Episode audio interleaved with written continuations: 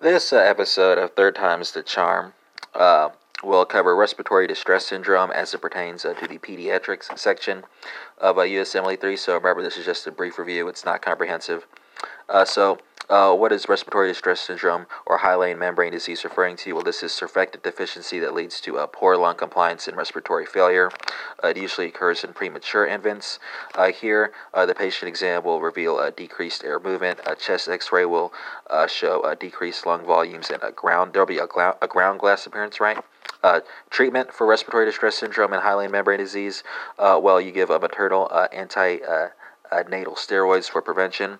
Uh, you can also have surfactant administration at the time of delivery and provide uh, respiratory support. And complications include uh, chronic lung disease. And that concludes this episode on respiratory distress syndrome and a hyaline membrane disease.